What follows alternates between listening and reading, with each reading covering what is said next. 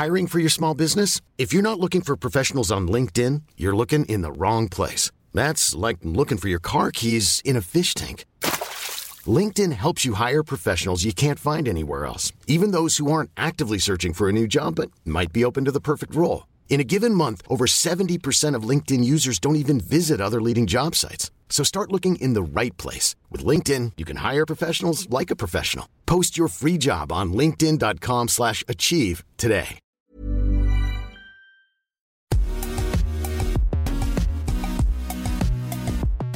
Bonjour à toutes et à tous, bienvenue dans Poulain Rafut. Ravi de vous retrouver pour l'épisode 2 de la saison 6. Vous l'avez compris, nouveau format, plus riche, plus rugby encore, mais on ne change pas une équipe qui gagne. À mes côtés, Arnaud Beurdelet, journaliste milieu olympique, est toujours là. Salut Arnaud. Salut Raph, bonjour à toutes, bonjour à tous. Hein, la saison, euh, elle est lancée. La première journée de Top 14 est passée. On va en parler, bien évidemment. Poulain Rafut, vous le savez, c'est le podcast qui rafute le rugby en long, en large et en travers. Au programme aujourd'hui, comme chaque semaine désormais, Raph nous servira sur un plateau son humeur du jour. Ce sera la ruade de Poulain. Dans la deuxième partie, nous aurons la chance de recevoir Baptiste Serin, demi de mêlée ou demi d'ouverture du RCT. Le RC Toulon s'est imposé lors de cette première journée face à Bayonne sur le score de 40 à 25. Enfin, dans la troisième partie euh, de l'émission, place au rugby décortiqué façon Poulain Rafut.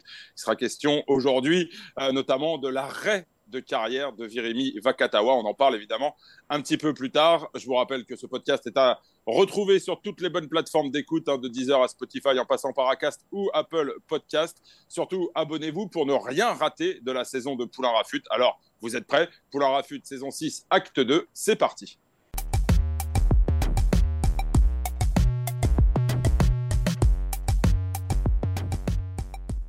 Allez, on démarre. Première partie euh, de, l'émission avec euh, Raphaël Poulain. La première partie, Raph, elle est pour toi. Une fois n'est pas coutume, on va pas forcément parler de rugby, mais indirectement, il en sera tout de même question. Oui, Arnaud, certains ont peut-être vu ce reportage sur Canal où cet ancien joueur, Xavier Jourzon, passé par le Loup en Pro D2, s'est fixé comme objectif d'être le premier noir à boucler le Norseman, l'un des triathlons les plus durs du monde.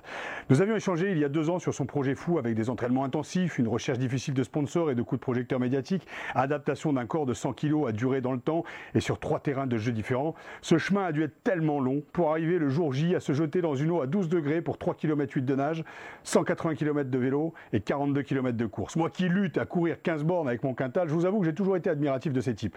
Souvenez-vous, c'était Jérôme Thion d'ailleurs, qui avait bouclé un Ironman à près de 110 kg. Folie que peu de personnes peuvent accomplir, faut le dire. Bref, un magnifique projet pour Xavier Jourzon qui n'a jamais baissé les bras. Et pourtant, et puis, comme un énième coup du sort, le type se pète au départ en se jetant à l'eau.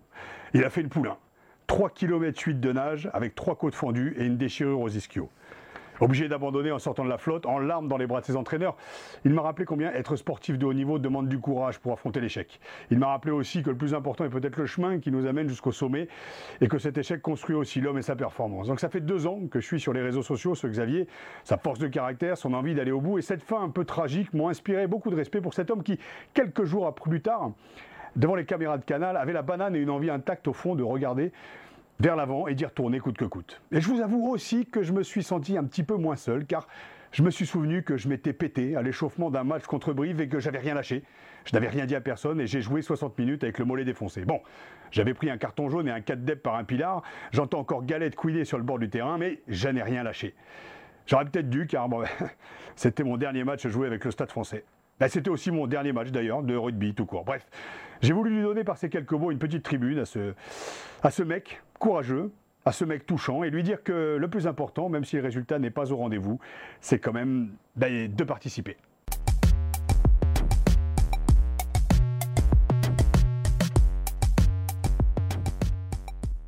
Allez, deuxième partie de Poulain Rafut. Comme toutes les semaines maintenant, on a la chance de recevoir un invité prestigieux. Aujourd'hui, c'est ni plus ni moins que le demi-mêlée international du RCT, Baptiste Serin. Salut Baptiste. Salut. Oui, salut Je te présente pas Raph. Ah, ça va. Je le connais. Je connais un petit peu, même si j'ai joué au siècle dernier. Mais toi aussi, tu vois, dans l'introduction, je t'ai fait un petit cadeau dans l'intro. Alors, je suis ravi de te revoir. D'abord, explique-moi un truc, parce que Arnaud t'a introduit comme, euh, comme justement demi-mêlée. Mais bon, on t'a vu ce week-end, première mi-temps un peu laborieuse. On va en parler face à Bayonne, on va parler aussi de Toulouse. Mais on t'a vu en demi d'ouverture comment quel est, le choix? On sait que Benoît Payok, qui est champion de France en titre, arrive en demi-mêlée. Euh, comment s'est fait ce, ce, choix pour toi et pour, euh, pour les entraîneurs? Ben, Choix un peu forcé, parce que comme vous le savez, on n'a plus qu'un 10, qui est Yaya West, qui est, qui est malheureusement blessé pour le moment. Donc, du coup, il a fallu que, que je décale au poste de demi d'ouverture. Voilà, j'ai fait les deux matchs amicaux et le premier match de championnat. Et voilà, après, il tourne au poste de 9. Donc, on essaie de, fonctionner comme ça pour le moment. Allez, messieurs, avant de poursuivre vos, échanges, je vous propose, Raph, que tu nous livres la façon dont tu vois Baptiste Serein. Serein version Poulain Rafut. C'est maintenant. Bonne chance, Baptiste. Non, non, non, mais je vais, je vais être cool, Baptiste. On s'est connu il y a 9 ans maintenant sur les bancs de Marcoussis. Moi, en vieux con, venant parler à la nouvelle génération. Toi, en jeune espoir du rugby français, entouré d'autres futurs cracks tels que Teddy Thomas, Christopher Tolofua, Paul Gédrasiak ou encore Anthony Bello. Baptiste, moi, j'ai l'impression que ça fait 20 piges que je te vois et qu'on te voit sur les terrains de top 14. Limite, je me demande si tu n'as pas joué en top 16. Bref, à tout juste 28 ans, tu comptes 42 sélections en équipe de France et on t'en souhaite encore un peu plus. On va en parler justement de, de l'équipe de France et peut-être ton futur. On te le souhaite. Et en plus, et plus de, pardon, plus de 200 matchs en pro entre, entre Bordeaux et Toulon. On t'a confirmé euh, ce week-end, tu as confirmé pardon, ce week-end ta polyvalence avec caractère. D'ailleurs, moi, c'est ce mot qui me vient à l'esprit quand je parle, quand je pense à toi. C'est du caractère et du talent. Et je trouve que tu colles parfaitement à l'ADN de Mayol et du RCT. Ce côté un peu clébard, tu vois, qui lâche rien et cette gouaille typique du demi de mêlée, toujours à la limite. Bref, cette saison, elle était, la saison dernière, pardon, était compliquée et malgré tout positive dans l'état d'esprit. Et on espère pour les hommes de Pierre Mignoni et Franck Azema une fin plus glorieuse encore. Moi, personnellement, je l'ai annoncé la semaine dernière. Il faudra compter sur Baptiste Serein et le RCT cette année. Donc, Baptiste, Première victoire, comme je le disais tout à l'heure, face à, face à une belle équipe de Bayonne. Le week-end prochain, c'est Toulouse. Tu as dû voir leur match. C'est simplement une simple question de te demander est-ce que vous vous sentez prêt à affronter bah, ce qui s'apparente au Grand Toulouse? Euh, ben, merci déjà pour ton texte. C'est vrai que ça, fait un petit moment qu'on se connaît. Euh, non, ben, euh, je ne sais pas si on est, on, est, on est prêt à jouer Toulouse. je ne sais pas si on était l'année dernière ou l'année d'avant. On n'est jamais très prêt finalement de jouer le, Stade toulousain parce que c'est une équipe qui est très rodée, qui a beaucoup de, ben, d'habitude de jouer ensemble. on l'a vu sur le match de, hier. Hein. Ils ont fait un match amical où ils ont joué 25 euh, minutes tous ensemble et on voit que il y a Stade Chimie qui est, déjà présente entre eux. Ils ont eu très peu de, recrutement finalement. Donc, euh, donc voilà, c'est une équipe qui, euh, qui, roule. Premier match à Bordeaux qui est, est un concurrent direct, ils gagnent là-bas. donc voilà, c'est une équipe qui est très en place. Mais malgré ça, je pense qu'il faut qu'on tente crânement notre chance. On n'a rien à perdre sur ce match-là. Donc on va essayer d'y aller avec, ben, beaucoup d'enthousiasme et, euh, essayer de, se découvrir en tant qu'équipe euh, cette année parce que c'est sur euh, des matchs à l'extérieur où, finalement tu crées un, vrai, un vrai état d'esprit. juste un peu à part, on sait que tu es originaire de la thèse de Bûche, hein, c'est ça hein? Et formé, à, formé à Bordeaux, tout le monde le sait. Qu'est-ce que ça fait, même si aujourd'hui tu es joueur intégré, un des leaders de cette équipe du RCT, qu'est-ce que ça fait de voir aussi son équipe, bah, l'UBB, perdre? Est-ce que ça fait encore un petit pincement au cœur ou quand tu es sur le canapé ou pas? Bah, quand, euh, quand Toulon joue pas, forcément, je suis supporter de, de Bègle parce que j'ai euh, voilà, ma famille qui est encore là-bas, j'ai euh, beaucoup de personnes qui sont encore au club avec qui j'ai évolué, qui m'ont accompagné depuis le plus jeune âge. Donc voilà, j'aurais toujours, toujours un peu le cœur à damier, comme on dit, mais, mais oui, forcément, je regarde tous les matchs, j'ai encore de, grands amis là-bas. donc voilà, je les ai souvent au téléphone, on échange beaucoup. Euh, sans trop euh, misser dans le truc parce que ça ne me, ça me concerne plus. Mais, euh, voilà, j'ai gardé beaucoup de contacts là-bas. On voit d'ailleurs que tu es encore très attaché parce que tu parles de Bègle et de Damier. C'était un autre siècle. Commencé à Bègle, parce que j'ai commencé, c'était le CABBG, le club athlétique euh, Béglé. Et, et donc, du coup, ben, moi, j'ai joué les premiers matchs à Damier. Et j'ai joué mon dernier match à Damier. Exactement, on se souvient, c'était justement un maillot le maillot emblématique. Moi, j'ai une question qui me vient à l'esprit. Tu parlais justement de, Jefferson, qui est un de tes meilleurs amis depuis tout petit. Et je me souviens aussi que vous étiez parlé dans la bouche. Euh, c'était l'année dernière ou il y a deux ans. Comment on fait pour arriver? Et on va parler justement de. On parlera dans la troisième partie de, l'attitude de Matera, qui n'a pas voulu serrer la main justement de, du talonneur, du talonneur All Black. Comment on arrive Dan à Comment on arrive à couper en fait quand on, quand on est sur, sur le terrain, le côté amical et tout ça euh, euh, D'un autre exemple qu'on peut, donner aussi, c'est cette espèce de caramel qu'a mis, euh, comment il s'appelle, ce barbu qui joue au Stade français, troisième ligne aussi, et qui avait mis un caramel à Lavanini, qui est un de ses meilleurs amis en fait.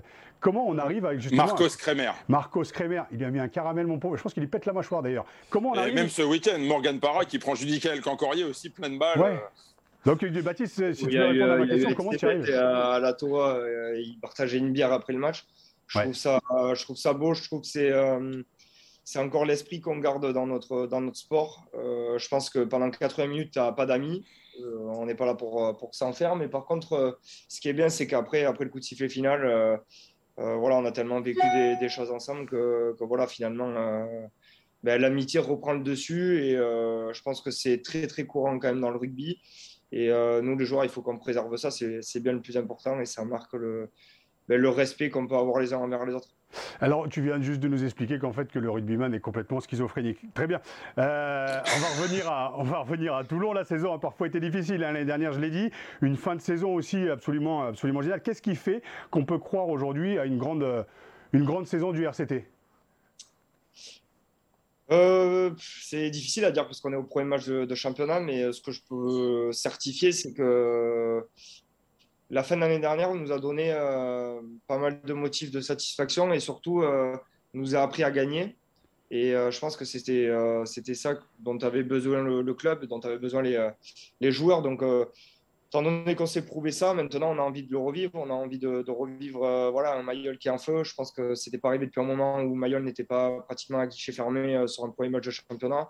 C'était euh, voilà, tout simplement le feu. Donc voilà, on a envie de revivre ces moments-là. On a une équipe qui est qui n'a pas beaucoup changé finalement. On a perdu quelques mecs, mais, mais l'ossature s'est préservé. Et voilà, le club a vraiment envie de, de continuer sur cette voie-là. On a voilà, maintenant qu'on a goûté un peu à la gagne, on est passé proche de l'année dernière d'un grand exploit et d'une belle remontée. Donc euh, voilà, on a envie de le revivre pour nous, pour, tout le, travail qui est fait euh, en interne euh, ici et surtout pour, les, supporters. Alors tu parlais d'ossature, mais moi je vais te parler d'ossature préhistorique entre nous. Est-ce que tu peux nous livrer le secret de Sergio Parissé qui joue encore à presque 40 ans? Est-ce que, comme ces bagnoles de collection, on les sort que le week-end et on les fout au garage la semaine? Est-ce que c'est ça ou euh, explique-nous Le mec, je pense pas qu'il se gare, Sergio, pour le connaître un petit peu. Je pense pas qu'il se foute au garage la semaine, mais bon, vous, lui, le foutez dans le formol le dimanche soir, quoi. Écoute, en centre d'entraînement, il était là, donc euh, la Ferrari est déjà sortie de, le lundi. Euh, mais, mais voilà, il faut la chouchouter. Il faut la chouchouter parce que voilà, il est bientôt 40 barreaux, donc voilà, non, franchement, respect parce que c'est euh, exceptionnel d'arriver à cet âge-là, d'être, euh, de garder en continuité. On sait que le rugby d'année en année, même euh, moi qui ai commencé il y a 10 ans, c'est pas du tout le même. les entraînements, on a l'impression de faire un match maintenant dans la, dans la semaine pour se préparer. Donc, voilà, c'est voilà, il faut faire vraiment attention à ce qu'on fait sur les à côté, l'hygiène qu'on peut avoir et faire très attention à, à son moteur, son, son, corps. Quoi. Donc, voilà, mais sur ça, Sergio, je sais que il n'y a aucun problème par rapport à ça.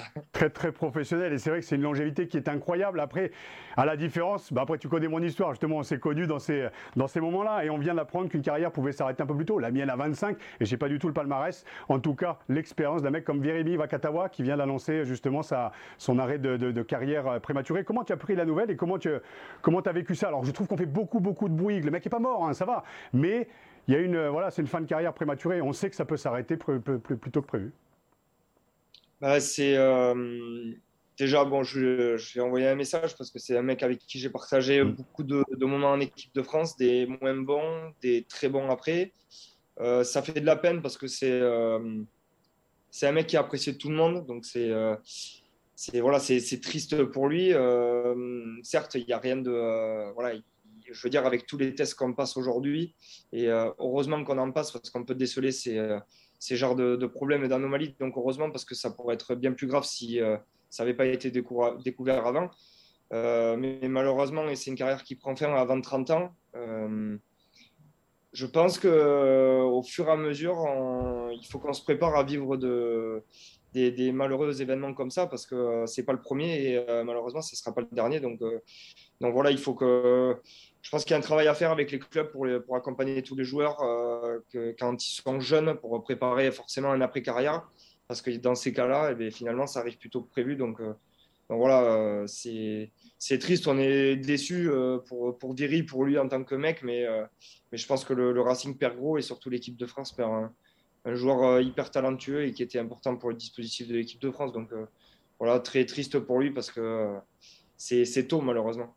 Est-ce que c'est le genre de choses qui traverse l'esprit d'un, joueur de rugby? Tu l'as dit, les cadences, ça fait 10 ans que tu es dans le, tu es dans la machine, euh, dans le bordel, il y a les cadences, le nombre de matchs, tu as joué en équipe de France, donc tu connais aussi les cadences infernales au-delà d'être un très bon joueur de, de top 14. Euh, est-ce que ça traverse l'esprit? Je me souviens qu'on avait eu l'occasion d'échanger lors d'une demi-finale, d'une demi-finale où on était sur le, sur le quart de la LNR et d'échanger un peu sur, sur ce rythme justement, euh, l'importance de faire de la prévention, l'importance de l'accompagnement aussi de, des clubs aussi à côté. Est-ce qu'on y pense quand on a 28 euh, bah, ans comme toi et, et, au milieu de ta carrière? Ouais, on y pense. On y pense parce que, parce que finalement, il y a des cas autour de nous. là, on voit le cas de, de Viry. Euh, je pense que le cas de Viry aussi, mais euh, fait du bruit parce que c'est comme Keke Gourdon qui a fait du bruit parce que c'est des mecs euh, qui ont connu le très très haut niveau. Et ça montre que ça peut arriver à un joueur qui, qui joue quelques matchs en top 14, quelques matchs en Pro D2 ou en fédéral, mais aussi à un joueur qui a connu ben, le, Graal de notre, de notre sport, l'équipe de France, des matchs de haut niveau, qui ont joué les, les plus grosses nations du monde. Donc voilà, c'est c'est finalement des petites alertes où euh, il faut qu'on fasse attention, les clubs fassent attention, le corps médical autour, même si euh, ça n'a rien à voir euh, de quand, quand moi j'ai commencé par exemple il y a 10 ans ou il y a 20 ans. Je veux dire, tout est quand même minutieusement mis en place pour, hmm. que, pour que, des petites, des petites choses comme ça soient décelées. Donc voilà, mais, mais ça montre qu'il faut encore s'améliorer, il faut encore prévenir et, et, et, voilà, il faut faire attention parce qu'il y a des choses qui ben, qui peuvent arriver comme ça. Mais bon, je pense que le malheureusement, on va dire que le, enfin malheureusement, heureusement, on va dire que le, le pire a été évité parce que bon, certes, il y a un arrêt cardiaque, un arrêt, carrière, pardon, mais il y aurait pu avoir un arrêt cardiaque aussi euh, et peut-être que ça a été évité. Donc euh, finalement, on garde quand même Viry euh, dans un, dans un bon état, on va dire. Ouais, sur le côté, sur le côté prévention. Bon, on va revenir sur du positif. On va parler de, on va parler de toi, euh, justement, de, ta carrière. Je te l'ai dit, tu es au milieu, de, au milieu de ta carrière, mais si je te dis, j'ai l'impression que tu as joué en groupe A2, même au siècle dernier, avec moi. Pas du tout. Euh, mais, euh, mais bon, je pense que la Coupe du Monde arrivant, on est à un an de la Coupe du Monde bientôt. 28 ans, 42 sélections. On y pense quand même dans un coin de la tête, même si tu as joué en numéro 10, mais ça montre aussi, parce que tu as fait un bon match le week-end, donc ça montre aussi ta polyvalence et ta capacité en fait de jouer aux deux postes. Donc c'est aussi un atout pour le staff et pour Fabien Galtier peut-être. On y pense, j'imagine, quand on est sur le terrain on y pense, euh, oui, on y pense. On y pense. Euh, bah, le club m'avait présenté ça déjà euh, l'année dernière, donc voilà, j'avais accepté parce que je pense que c'est des, ça peut être une corde à mon arc. Après, il y a de très bons 10 en équipe de France aussi, hein, faut pas, voilà. Mais, mais forcément, ça peut être une corde à un arc sur un groupe élargi. c'est sûr que la, la, la, polyvalence peut être un atout. Après, voilà, euh, c'est un secret pour personne, c'est un objectif pour moi. Maintenant, euh, la saison en dépendra. Est-ce que tu as l'impression que le temps est compté? Pour toi On est à un an, hein, comme je le disais.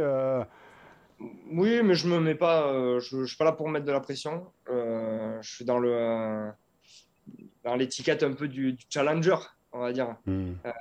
voilà, j'ai vécu le début de, de l'ère Fabien. là, je, je suis sorti. Mon objectif, c'est d'y revenir. voilà, c'est un secret pour personne faut que je m'en donne les moyens, il faut que je prenne le maximum de, plaisir sur le terrain. Et puis, euh, et puis, je, puis c'est avec le plaisir que je prendrai avec le RCT, les résultats qui en découleront, que, que je serai épanoui sur le terrain et que je pourrai prétendre à y revenir. Voilà, Grave. Grave. Comment t'expliques que pendant des années, on se plaignait de, ouais, qu'il n'y avait pas beaucoup de joueurs de très très haut niveau? On a travaillé sur le débat justement ici dans Poulain Rafut sur la responsabilité du staff de l'équipe de France qui balançait sur la LNR, l'équipe. Enfin bon, on a toujours dit que c'était un petit peu la faute des joueurs de cette génération et tout ça. Et puis du jour au lendemain, on se retrouve maintenant avec 50 euh, mètres euh, hyper talentueux, dont toi justement au poste de demi mêlée. La même chose au poste de demi-ouverture. Comment t'expliques justement cette espèce de prise de conscience au sortir de la, Coupe du Monde? Est-ce que c'est l'effet euh, Fabien Galtier? Est-ce que c'est la politique de la LNR qui a décidé de faire une priorité de l'équipe de France pour redorer à la fois le blason, sachant que c'est quand même la vitrine pour aller chercher des adhérents, mais aussi euh, pour, pour avoir une équipe de France compétitive Est-ce que c'est un tout? Je pense que c'est un tout, mais euh, au-delà de ça, euh, je pense que c'est une bonne chose. Oui, carrément.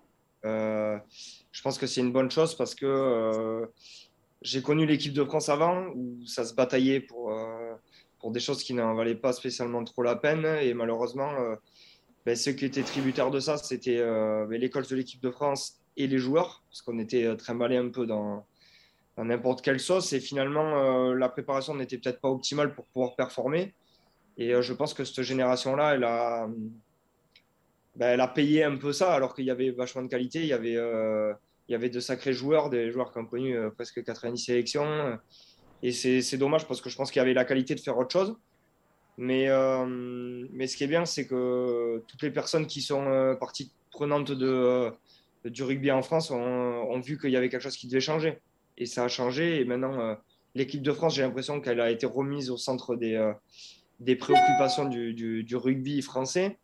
Euh, et, forcément, tout va avec. Il y a des résultats, il y a des joueurs qui sortent de partout, euh, il y a des, euh, des jeunes qui, qui éclosent, il y a le nombre de licenciés chez les, chez les jeunes qui augmente. il y a une Coupe du Monde qui est aussi attrayante en France l'année prochaine. Donc voilà, c'est un tout, mais, mais je pense qu'il fallait replacer tout ça au, au centre de la chose et pour pouvoir avoir une équipe de France qui performe.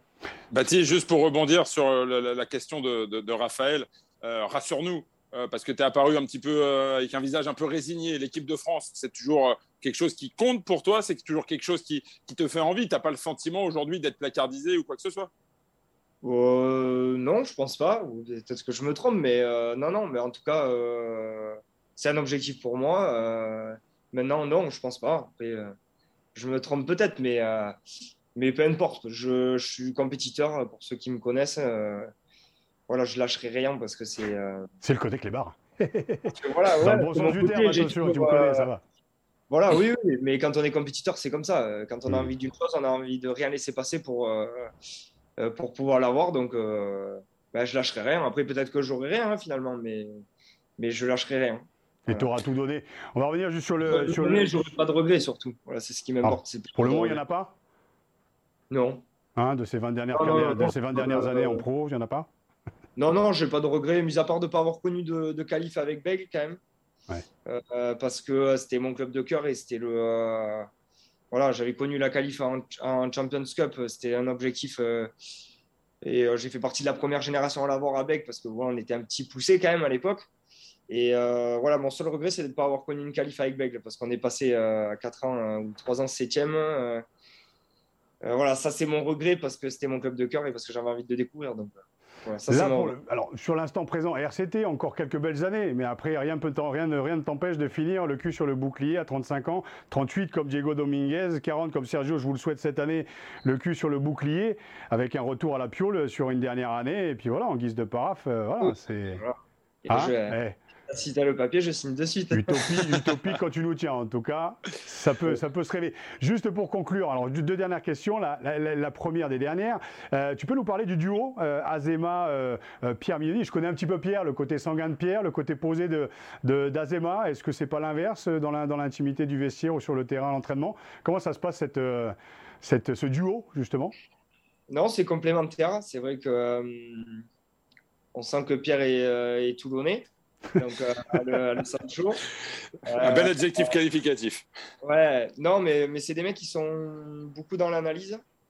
Voilà, c'est des coachs qui, qui, aiment analyser, qui laissent rien passer au hasard, qui ont euh, euh, une façon de diriger la chose où voilà, rien n'est laissé au hasard, de la vie de groupe à la vie de famille, à la vie en rugby, rugby, à l'intérieur des bureaux. Enfin, c'est, on a la sensation qu'ils veulent faire du, RCT une unité. Et ça, c'est euh, c'est vachement important. Euh, voilà, après, euh, ils se répartissent vachement bien les, tâches voilà, au niveau défensivement, offensivement, dans l'état d'esprit. Je veux dire, ils interviennent un peu tous partout, mais sans se marcher dessus. Donc, donc c'est ça qui fait leur, qualité. Et puis, on a la chance d'avoir deux mecs qui, de coachs qui connaissent le, le, top 14, qui connaissent le haut niveau, qui ont connu aussi le haut niveau en tant que joueur. Donc, ça peut être que bénéfique. On a parlé des deux boss sur le terrain. Le boss en dehors, ça reste euh, Monsieur Lemaitre. Quels sont les objectifs euh, Moi, je me souviens de, Max hein, qui est rentré dans les vestiaires en début d'année, qui dit ben, objectif du Stade Français, on va être champion de France, on va être champion d'Europe. Toulon, après ces belles saisons, a connu des, moments un peu plus compliqués. Aujourd'hui, avec le casting, quel est l'objectif annoncé par, par euh, le président et par aussi, on va mettre le staff derrière, aussi les joueurs Une volonté quand même de briller sur les deux tableaux. Il n'y a pas de il n'y a pas de, secret pour, personne. Hein. On est ici pour gagner, pour gagner quelque chose. on n'a rien à cacher. Peut-être qu'on n'arrivera même, pas dans les six comme euh, l'année dernière, mais, mais nous, on s'en fout. Euh, notre objectif, c'est de, gagner. On sait où, euh, on veut aller. On veut s'en donner les moyens. Il y a plein de choses qui sont mises en place pour qu'on y arrive. Il y a le staff qui s'est étendu. Il y a des infrastructures qui sont topissimes ici. un président qui, fait aussi beaucoup d'efforts pour structurer le club. Donc voilà, il y a des supporters qui reviennent en masse aussi à Mayol parce qu'ils ont la sensation qu'il se passe quelque chose au, niveau de l'état d'esprit, premièrement, et puis au niveau des, des résultats aussi de, de l'année dernière. Donc voilà, nous, on veut gagner les compétitions dans lesquelles on est, euh, on est engagé. C'est, c'est pas plus simple, pas plus compliqué que ça, on va dire. Mais, euh, mais des mots, c'est facile. Maintenant, il faut, il faut passer aux actes pour, pour pouvoir arriver à nos objectifs. Mathis, on se sent juste heureux, voir, ah, j'ai envie de la faire, elle est tellement nulle, voir serein. Hein, est-ce que c'est le climat Est-ce que, allez, ouais, je sais. Je sais ouais, c'est vrai qu'il fait très beau. Ouais, bah, tu me disais, il faisait 30 degrés, limite, c'est une catastrophe, limite, il pèle, quoi. Limite, il y a les ah, et tout. J'avais pas trop là parce que c'était un peu chauvin. Mais, euh, mais non, mais c'est vrai que voilà, tout est réuni ici pour, euh, pour performer. Il fait, euh, c'est vrai que le temps il joue parce que j'ai connu Bordeaux un peu en hiver où il pleuvait un peu plus, on va dire. Et c'est vrai qu'ici, bon, le, temps joue sur l'humeur il y a deux choses qui jouent sur l'humeur ici, c'est le temps et le RCT. Donc, euh, voilà. Les deux sont réunis, tant mieux. Messieurs, juste avant de conclure, euh, j'aimerais, Baptiste, qu'on revienne juste sur un, instant de ta carrière, aux prémices de ta carrière. On a eu la chance l'année dernière de recevoir Jefferson Poirot, hein, qui est un de tes proches, euh, qui nous avait raconté sa première rencontre avec Raph Poulain. Je te pose cette question, Raph n'est pas au courant. Mais est-ce que tu peux nous parler un peu de l'impact, justement, de, cette conférence qu'il était venu vous faire à Marcoussis Est-ce que Jeff avait été visiblement très marqué Et on sait que tu es un garçon quand même très, très intelligent, très structuré et qui, qui allait à la tête sur les épaules. Euh, est-ce que cette conférence t'avait marqué? Est-ce que tu avais retenu des, choses particulières? J'ai retenu plein de choses, mais alors euh, je vais te dire quelque chose. Euh, c'est la deuxième fois que je le rencontre, ça. Parce que la première fois, j'avais 16 ans. C'est Vincent Manta qui, qui, t'avait fait venir au pôle sport à Talence. Talence, ouais. C'est le premier qui me lance. voilà. Et je pense que ça devait être une de tes premières conférences que tu faisais. La première. Ah, ben la première, tu vois.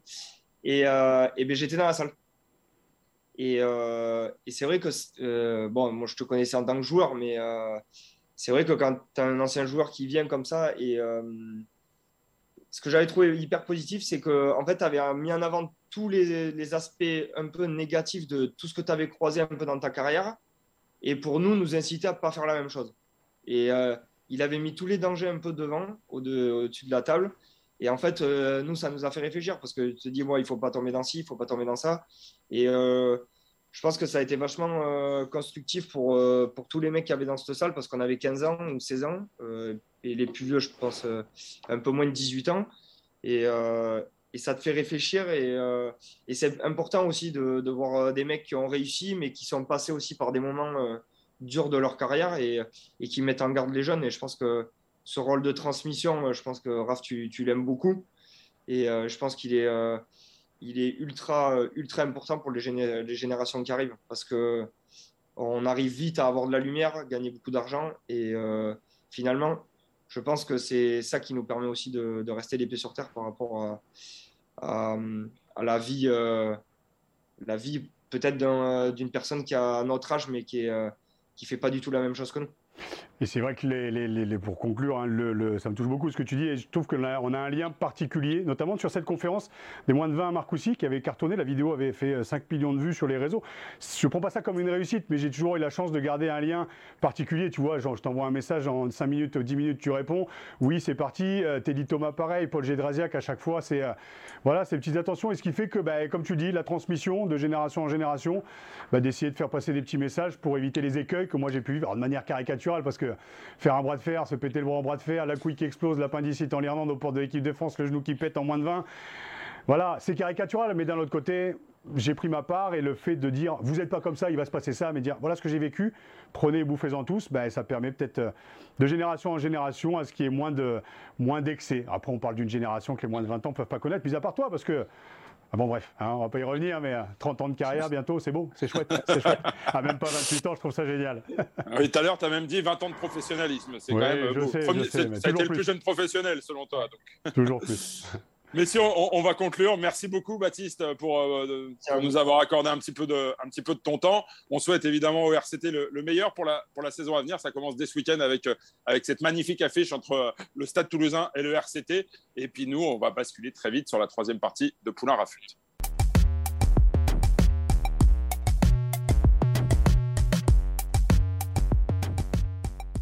Allez, troisième partie de Poulain Rafut. On débute, euh, Raf, avec une, bien triste euh, nouvelle. Hein. Le Racing 92 a annoncé euh, lundi que Virimi Vakatawa été contraint de mettre un terme à sa carrière professionnelle en France pour des raisons médicales. On a appris depuis que c'était pour une, une pathologie cardiaque. Raf Vakatawa, à peine 30 ans, 32 sélections avec le, le 15 de France. Triste nouvelle. Après, dans le côté mythologique, Arnaud, les héros meurent jeunes euh, et, ça fait chier. Mais bon, justement, c'est ce qu'on peut reprocher aussi après avec tous ces réseaux sociaux. on le voit avec l'affaire Mbappé. En fait, euh, le mec est pas mort. Hein. donc euh, la carrière s'arrête. C'est triste pour le rugby français, bien sûr. Attention, parce que c'est un artiste du rugby comme il s'en fait vraiment rarement. La chance qu'on a eu de l'avoir en équipe de France, au Racing. Mais voilà, c'est Jackie Lorenzetti qui le disait. The show must go on. je pense que Virimi Vakatawa va être accompagné par tout le staff du Racing, par le président qui ne pas du jour au lendemain. C'est clair que c'est triste, mais euh, voilà, c'est aussi le sport, comme le disait, comme le disait Baptiste Serin il n'y a, pas, 10 minutes. Euh, on a peut-être ici évité, euh, évité aussi euh, un drame et les joueurs sont de plus en plus suivis. Donc ça montre aussi que voilà, le corps médical aussi sur ces athlètes, ces Ferrari aussi, bah, permettent à certains comme Sergio Parissé d'aller jusqu'à 40 ans et puis d'autres de s'arrêter peut-être un peu plus tôt. Donc je suis persuadé que Virémy aura une place au Racing, aura une place en équipe de France. On a eu ce côté un peu théâtral aussi, bah, qu'on connaît aussi de, de Fabien Galtier, les larmes de Fabien Galtier. En attendant, le mec est toujours vivant, le mec va apporter différemment maintenant mm, sur le bord du terrain, mais il est toujours là et euh, il faut se réjouir aussi qu'il puisse apporter euh, tout ce bagage technique, tout ce côté artistique qu'on aime chez ce joueur et qu'on espère voir chez d'autres euh, dans les jours, mois et années à venir. Baptiste Serin le rappelait, Raphaël, c'est aussi un, un, rappel à l'ordre, quelque part, pour, tous les joueurs de, rugby professionnel, euh, pour profiter finalement de, chaque instant, parce que la vie peut, basculer du, jour au lendemain, et tu es aussi un témoin de cette difficulté. Je l'ai vécu avec, euh, tu connais ma carrière et je pense que certains et certaines la connaissent aussi. Beaucoup d'essais aussi de mon côté, mais beaucoup de pépins physiques avec euh, les épaules qui lâchent, avec euh, une motivation qui était peut-être pas la meilleure ou en tout cas centrée sur la performance pure. Aujourd'hui, on a une génération de mecs qui sont hyper professionnels. On a ce corps médical et j'insiste là-dessus qui est un suivi qui ne fait plus du suivi comme à mon époque collectif, mais vraiment individualisé. c'est vraiment au cordeau. Quoi. On est sur de, sur de, sur, sur de l'artisanat pur.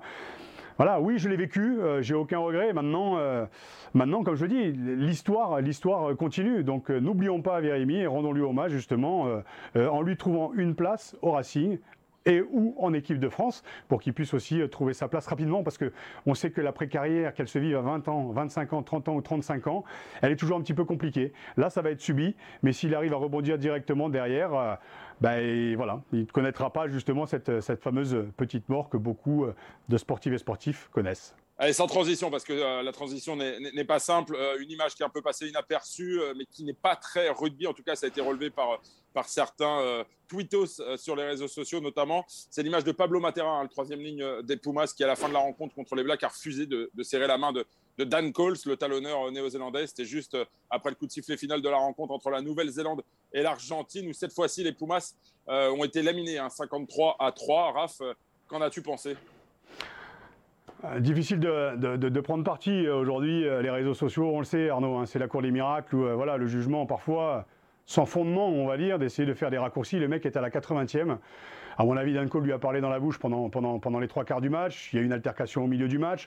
Il en a pris 50. Euh, il a le droit d'être énervé. On connaît les Argentins, on connaît aussi le côté sanguin des Argentins. Euh, je ne vais pas dire que c'est bien ou que c'est mal, mais c'est tellement facile aujourd'hui de, juger. J'ai un exemple à donner quand, quand les caméras de, voilà, des chaînes de télé arrivent à la 80e sur, sur la tronche du joueur pour l'interviewer. On s'étonne que le mec dise bah, on a eu deux bonnes mêlées, on a pris la de deuxième mi-temps, faut se remettre au travail pour la semaine prochaine. Le mec est dans le rouge. Donc euh, voilà, on peut avoir des réactions. Quoi. Tout n'est pas écrit, euh, tout n'est pas ou noir ou blanc. On a le droit d'avoir des réactions. Je trouve ça humain. En tout cas, juste pour dédramatiser un petit peu ce qui s'est passé sur les réseaux.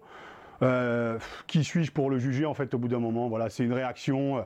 Mais est-ce que, euh, est-ce que l'image d'Eben et Zebet, qui s'est accroché avec un joueur australien assez sévèrement hein, durant, durant la rencontre entre l'Afrique du Sud et l'Australie, n'est pas préférable alors qu'on voit les deux joueurs à, la fin du match dans le vestiaire en train de partager une bière. Et Ben il en a foutu 20 ou 30 à l'Australie. Donc voilà, en plus, il est vainqueur. Et puis, la caméra qui rentre, hein, quand on voit justement ces images, si elle rentre, c'est que tu vois un Australien qui discute avec un Sud-Africain. Un Voilà, c'est, il y a une ambiance en fait autour de ce match qui était peut-être un petit peu plus serré. Et puis, voilà, c'est peut-être voilà, juste deux caractères différents. Quoi. En fait, le, voilà, le sportif n'est pas obligatoirement à mettre dans une case où il faut pas ressentir, il faut être comme ça. Ou... Non, enfin, les mecs restent humains. Quoi. Là, on parle pas de, on parle pas de racisme, on parle pas de tout ça. Quoi. On parle juste d'une attitude où il n'a pas serré la, la, paluche. Voilà, et puis il y a peut-être des antécédents. Donc, euh, voilà, circuler, il n'y a plus rien à voir. Quoi. Ça, c'est une bonne transition. Allez, pour finir, Raph. Euh, un petit coup de cœur de ta part. En effet, hein, se déroule ce week-end euh, une nouvelle édition du Water Rugby organisée par l'ancien demi d'ouverture Yann Deleg, un événement festif, original et pour le coup très, très, très rugby. On invite évidemment euh, tous ceux qui euh, nous entendront, qui nous écouteront, qui nous regarderont à se rendre à, Toulouse euh, ce week-end. C'est vraiment le genre d'opération qui te plaît. Hein. Ah ben moi j'adore, il hein. faut être quand même complètement fou, voire complètement cintré pour créer déjà un tournoi de rugby sur la neige. Souvenez-vous, ça s'appelait le tournoi des six stations. Au programme apéro le midi en altitude, descente de ski, un match sur un seul neigeux verglacé face à quatre anciens pros et des amateurs pendant un bon quart d'heure. Et ensuite la fameuse troisième mi-temps, toujours en altitude, jusqu'à des heures improbables. Et ce parcours, tu le faisais six fois dans six stations différentes en six jours. Fort de son imagination, Yann Delec qui avait créé justement ce concept de six stations, s'est pas arrêté là et a créé le Water Rugby, une barge de la taille d'un petit terrain de rugby, à Toulouse, sur la Garonne, des anciennes gloires parfois néo-retraités, des amateurs, des dégustations de produits locaux, des troisièmes mi-temps, du soleil et une super ambiance. Ça se déroule du 8 au 11 septembre et Yann Delec nous en dit un peu plus. Écoutez plutôt. Salut Raph. Alors qu'est-ce que c'est le Water Rugby justement? Euh, En fait, c'est euh, un concept de barge. Donc c'est du rugby sur une barge flottante qu'on pose sur la Garonne 40 mètres de long, 35 mètres de large, rugby à 5 contre 5, et c'est la grosse fête du rugby. Il y a plus de 600 joueurs qui vont participer, dont des grandes légendes du rugby. Je pense à des mecs qui viennent d'arrêter leur carrière, Guirado, Chouli, Tekori, UG, la liste est, très large et ça vient supplier les euh, Califano, Vincent Clair, Lambolé, Rémi Martin. Je ne vais pas tous les citer, il y a vraiment de la superstar qui sera euh, sur l'événement entre le 8 et le 11 septembre donc cette semaine, euh, sur le quai de la Dorade à Toulouse. On vous attend super nombreux. Voilà, vous l'avez compris, rendez-vous tous à partir du, 8 septembre donc à Toulouse euh, sur, euh, sur cet événement, le Water Rugby organisé par l'ancien demi d'ouverture. Donc Yann Delegue, il vient de vous expliquer quel était le, concept. pour nous, c'est terminé aujourd'hui. Raph, on se retrouve la semaine prochaine? Avec grand plaisir, Arnaud, merci pour aujourd'hui. Pour la Rafute, c'est terminé. On se retrouve donc semaine prochaine, toujours avec le sourire.